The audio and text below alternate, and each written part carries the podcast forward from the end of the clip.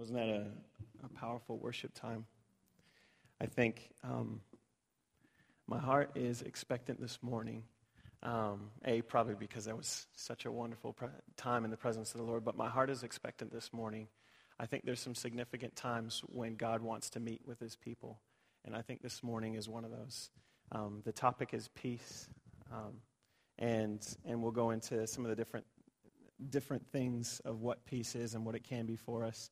But my heart is heavy with the expectation that God wants to impart his peace to you.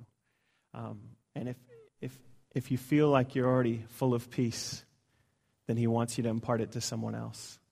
That's his heart. And we're going to talk a little bit about that. But I just want you to prepare your heart. We'll have a time at the end where we'll invite the worship team back up. And, and we'll, we'll probably leave the altar open. If you want prayer, it'll be there. But also just to, to come before God, who is the Prince of Peace. So I just want to, if I can lay that on your heart as we speak. Um, the first thing I wanted to do was to, to brag on my wife just a little bit. So uh, I like to brag on her when I can, so it earns me brownie points. Um, but this week, she was talking to me about um, a relationship that she has with one of her family members, and she was saying, So I know we're in this fruitful, fruitless series, which is pretty much what? Just saying, What do you have in your life? What is in your life? Do you have God in your life, or do you have, you know, is it Jesus or Jesse or whoever, whatever your name is, you can put it in there. And, um, and she was saying, I've specifically purposed in my heart to speak only that which is uplifting and encouraging and, and building up into this specific family member. And, and they're not doing anything wrong or bad or anything, they're just in an important transition period of their life. And, and the temptation is to, to say things maybe more bold or with a negative spin of saying, you can't do this, you got to do this. And it was just amazing with the question that she asked herself what kind of fruit am I getting from him? And she was coming up against a brick wall as far as him being receptive to that. And so when she purposed in her heart, just thinking about how can I be fruitful? How can I actually sow into this where I'm going to get something back? And as soon as she did that, she actually found an overwhelming openness, an overwhelming, if you will, f- fruitful kind of bountiful thing that she was reaping as she started sowing. And I thought that was such a good picture of what I hope that we're after in this series. Uh, who cares? Take away the cheesy t- title, take away whatever it is that you think it might be.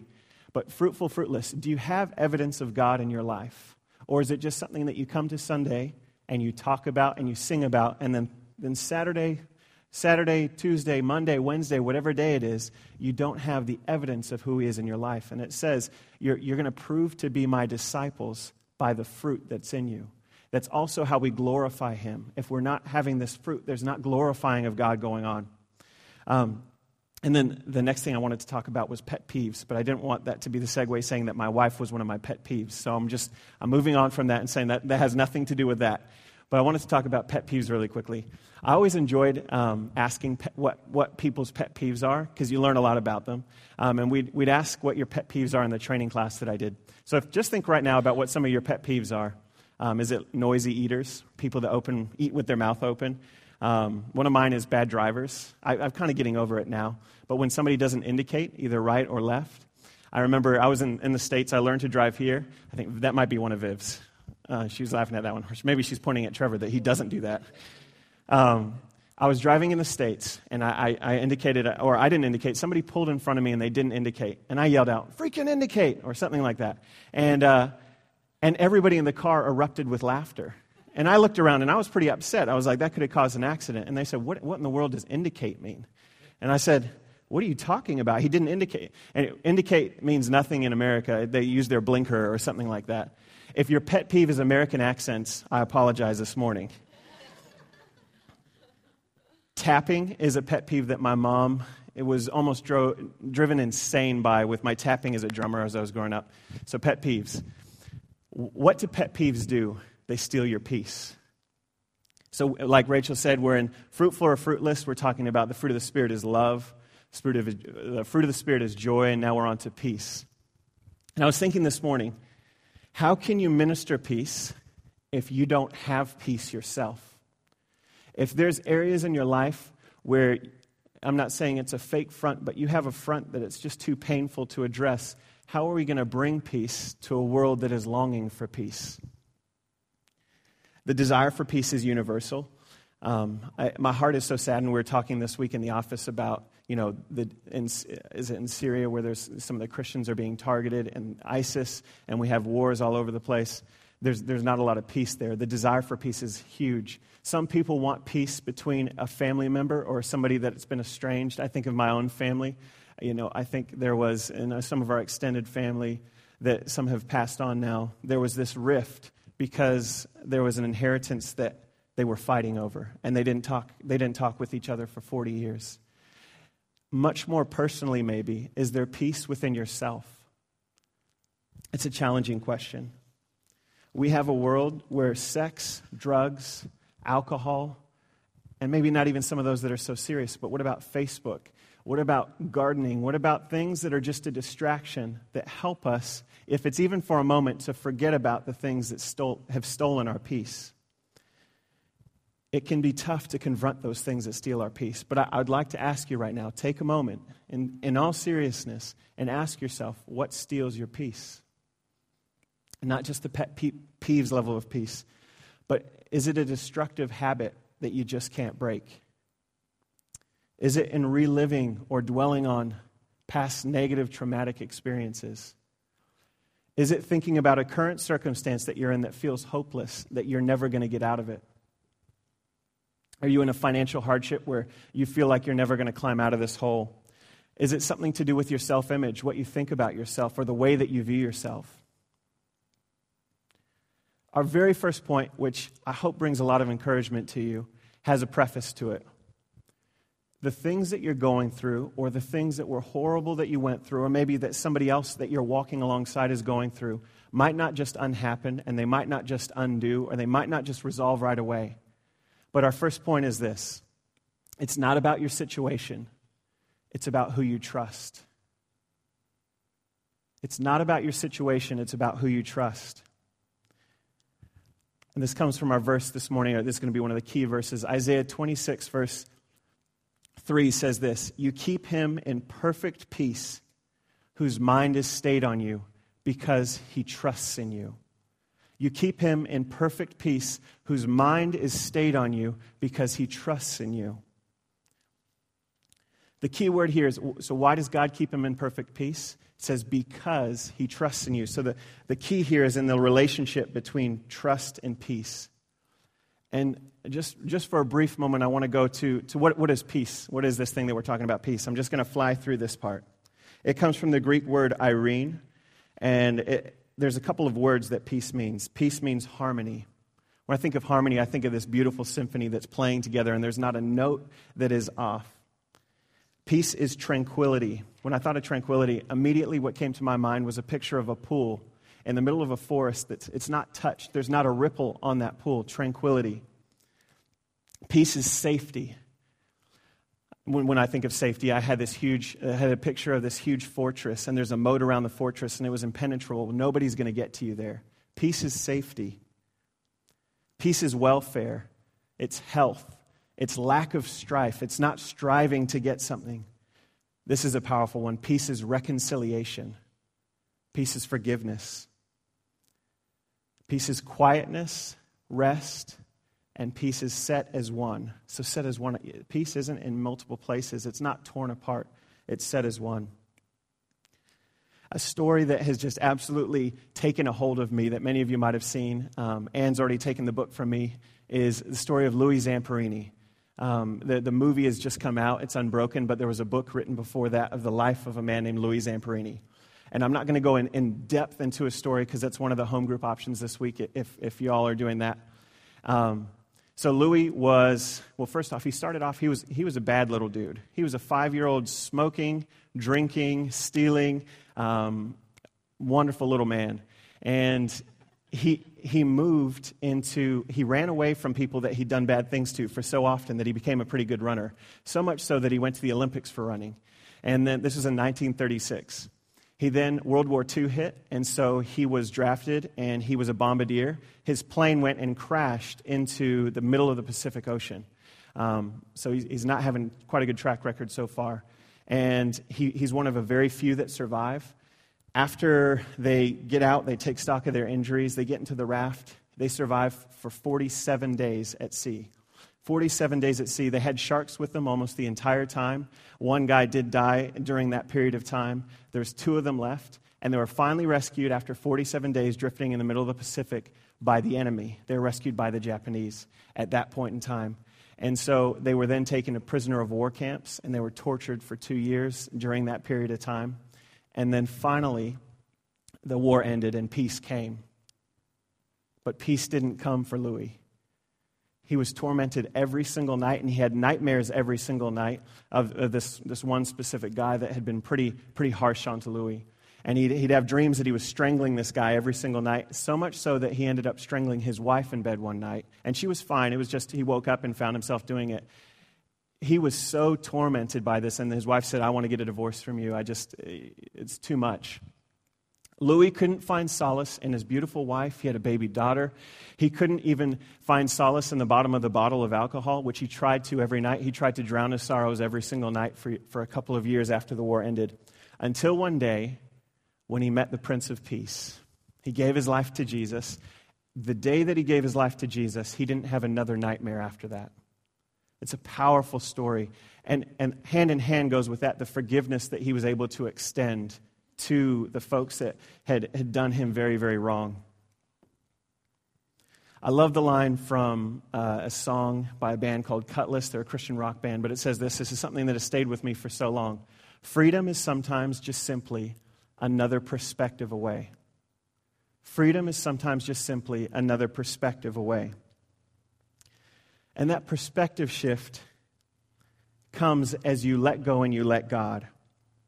I think about it that no one is better deserving of our trust than God. No one is better, more equipped to take care of the things that we're going through than God, and yet we still hold on to them and we don't trust Him with those things. It's much more about trusting God and actually knowing in your heart that He does work together all things for good for those that love Him. One of my favorite verses, I mean, this is one of the things that has sustained me in some pretty tough times that, throughout my life, has been Philippians 4, verse 6. Don't be anxious about anything. Don't worry about anything. Have peace in everything. That's a powerful statement. But in everything, with thanksgiving, prayer, and supplication, let your requests be made known to God. And the peace of God, the peace of God, will, which surpasses all understanding, it goes beyond anything that we could comprehend, is going to guard your heart and your mind in Christ Jesus. The verse isn't saying that whatever is bothering you is going to go away right, right away, which it might. It did for Louis. But he does say that the peace of God is going to come over you. As we trust God is who he says he is, the, the promise in his word will come to fruition as his peace will come over you. John 14, 27 says it this way Peace I leave with you, my peace I give to you. Not as the world gives, do I give to you. Let not your hearts be troubled neither let them be afraid. Your situation doesn't determine if you have peace or not. Who you trust does. And in that verse, in that verse that we read of Isaiah, you keep him in perfect peace whose mind is stayed on you because he trusts in you. Brings up our second major point. Peace is a battle of the mind. Peace is a battle of the mind. As soon as you as soon as you stop trusting in God, or maybe you never begin trusting in God, you're going to look for other alternatives to fill that. And we've talked about some of those. If it's alcohol, if it's, if it's distractions, whatever it might be. But the verse here says that because you trust in God, you keep your mind on Him, and then you have perfect peace. So it's to do with the mind, where the mind is set. You keep Him in perfect peace, whose mind is stayed on you because He trusts you what I think of it is like this a little bit that if our mind is actually stayed on God, if we keep our mind on Him, that's where the perspective change this, the perspective changes. Meaning we don't just you know if you're in trouble and you're like god please help me. God i don't see a way out of this and then you go right back to that fear mindset and you forget about him. You said i've, I've offered up my little plea to him. But this perspective change is different. This says you keep your mind stayed on him. You're going to keep thinking about him because you trust in him so when you don't leave that trust, it's kind of like you picture, I picture going into a situation alone where there's a bully that's going to take you on at school. Put yourself back in that, in that category. If you go in alone, that can be daunting at different times. But imagine your boys with you. You got six of your big, tough friends. You know, I've got some big African American friends that are 300 pounds. I take them into any, when I, have, when I have any problems. But God is so much bigger than that. Put up the next slide for me, Joel. If you even have these guys with you, we've got Marvel's Avengers. They're superheroes, right? You don't have to have seen the movie to know that these guys can cause some damage. We have a God that is with us, that will never leave us or forsake us, that is so much stronger, so much bigger, so much wiser, and loves us so much more than these guys ever could. It is a powerful perspective. Sometimes freedom is just simply another perspective away. If you picture having these guys with you in any situation, could you not help but have perfect peace? Because you trust in their abilities. You trust that they're going to take care of you of what you're, going, what you're doing and where you're going to go. It's powerful. Romans 8 6 says it this way For to set the mind on the flesh is death, but to set the mind on the spirit is life and peace. To set the mind on the spirit is life and peace. I get excited about that. Peace is something that we don't have a lot of in this world.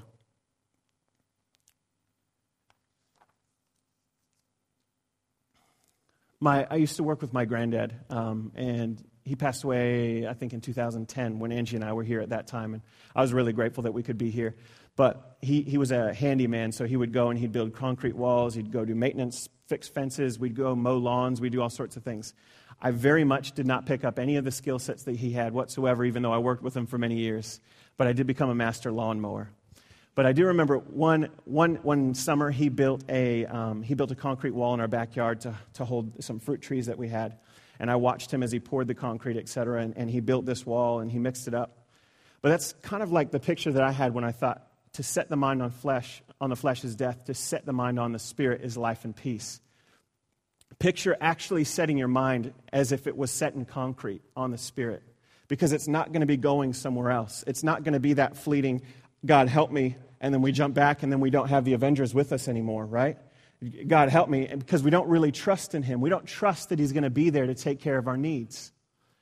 Set the mind like it's concrete surrounding it. You might need a fresh rebatch. Sometimes earthquakes come along, sometimes horrible things happen that are going to completely shift, completely shake your foundation of what you believe. It might be time to reset that batch of concrete in the spirit and set your mind on Him. Um, maybe another way to think about it is like this um, Have you heard the old adage that it says it takes three weeks for a habit to form? That's kind of like a, a, a generally, you know, um, put out there phrase. Research suggests that it actually takes about one to eight months for a habit to form, depending upon what, what habit you're trying to form. Um, and there's also good news too. You can even miss a couple days if you're, if you're trying to do that habit, and they say, you're st- they, they say you're still going to be successful. But w- what is the point of that? It takes the mind time to establish a new way of thinking, a new perspective, a new way to, to see things. That perspective could be like what we're talking about right, right now to actually trust God, to believe that you got somebody stronger than the Avengers behind you. The new perspective of trusting God as who He says He is, that He will never leave us, that He does work all things together for our good. It's that perspective that says, I will not walk with my worry, but I will walk with the knowledge that He's going to give me the peace that surpasses all understanding. 2 Corinthians 10, verse 5 says this We destroy arguments and every lofty opinion. We destroy arguments and opinions against the knowledge of God and take every thought captive to obey Christ. Every thought captive. This is one powerful way to set your mind on Him that you, you take every thought captive that, say, that, that tries to tell you that God is not who he says he is. When the voice comes along that says you're alone, you take the thought captive and you say, He will never leave me and He will never forsake me. When the voice comes and says your situation is hopeless, you throw some John 10 at, 10 at him. The thief came to steal, kill, and destroy, but Jesus came that I might have life and have it more abundantly. Peace is a battle of the mind. You keep him in perfect peace whose mind is stayed on you because he trusts in you. Brings us to our last, our last major point. It's this pursue peace and make more of it. Pursue peace and make more of it. I think one example that I have of pursuing peace, just really quickly, is, is Rachel. She was doing our hosting for us. I was thinking about how she pursues peace. Her, her and her mom, Nerilee, they go out for, for Hagar, and they've actually gone, well, Rachel's gone to Cambodia and the different places over there, pursuing peace on the behalf of folks that are in the sex trafficking industry. They're actively moving, they're actively moving out to pursue peace on their behalf. I think that's powerful. Peace doesn't happen by itself. The only thing that's growing in my gardens right now is weeds because I don't do anything with it and I have to go and kill them sometimes. But that's the only thing that's going to grow if you let it grow, which means what? That we have to pursue peace. We have to seek out. We have to chase it. We have to hunt it out. We've got a, a marvelous hunter in Tony. He's not going to catch that deer by sitting in his home.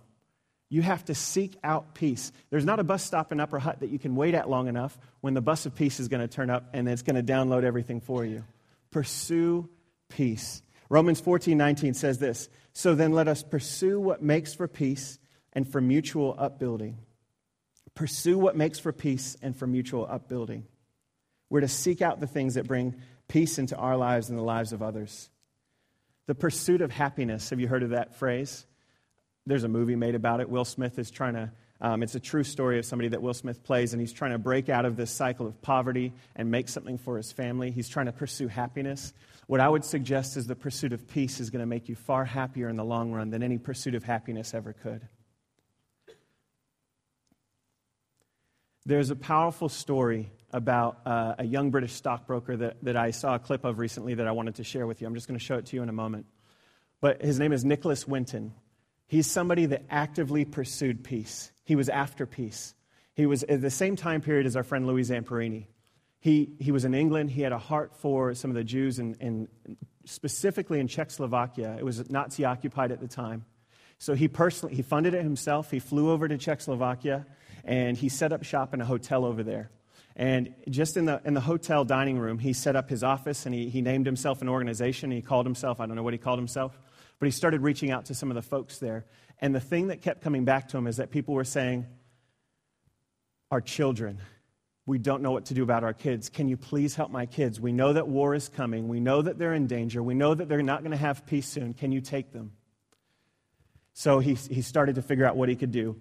And some of what he did was a little bit under the table. He started forging passports and he started doing all sorts of things because England had at the time shut down their, their doors and weren't letting anyone come in. But he arranged for over 650 kids to be transported over to England and to find homes for them. Most of those kids' parents uh, well, not most, a lot of them had actually died in concentration camps and things like that. 650 kids. He's somebody that actively pursued peace on the behalf of others. So, the, the clip that you're about to see is a clip of Nicholas Winton years and years later, and he's being honored for what he did. And what I hope is that you can see, sense, feel, taste what it looks like to pursue peace. He doesn't know who's sitting next to him. If we could play that clip.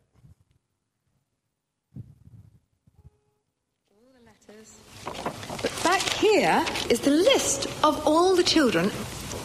This is Vera Diamant, now Vera Gissing. We did find her name on his list. Vera Gissing is with us here tonight. Hello, Vera.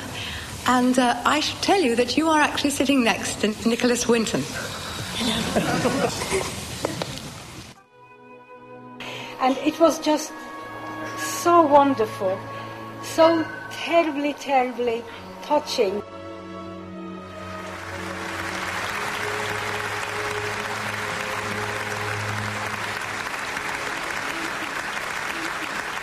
Can I ask, is there anyone in our audience tonight who owes their life to Nicholas Winton? If so, could you stand up, please?